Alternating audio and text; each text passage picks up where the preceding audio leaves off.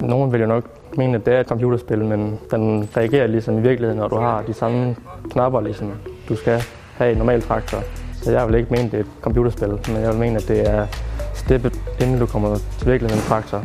Vi har jo øh, anskaffet os øh, den her øh, traktorsimulator sådan af flere årsager, blandt andet øh, fordi mange af de grundfløber, vi får ind på skolen, som jo aldrig har prøvet at sidde i en traktor før.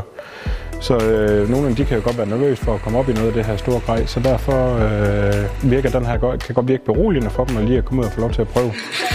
Du skal jo også kigge bare, du kan bakke ind i en gang. Udover det, så er der sådan flere forskellige øvelser, som vi kan lave der i, som vi ikke kan i virkeligheden. Der er blandt andet sådan en bremseøvelse, hvor man kan få lov til at knække traktor med vognen herpå, for at se, hvad der egentlig sker, når ikke man har vognbremser på. Det, den er lidt svær at lave i virkeligheden, den øvelse. Udover det, så har den jo rigtig mange forskellige funktioner med nogle redskaber, som vi ikke nødvendigvis har adgang til. Der virker det her super godt.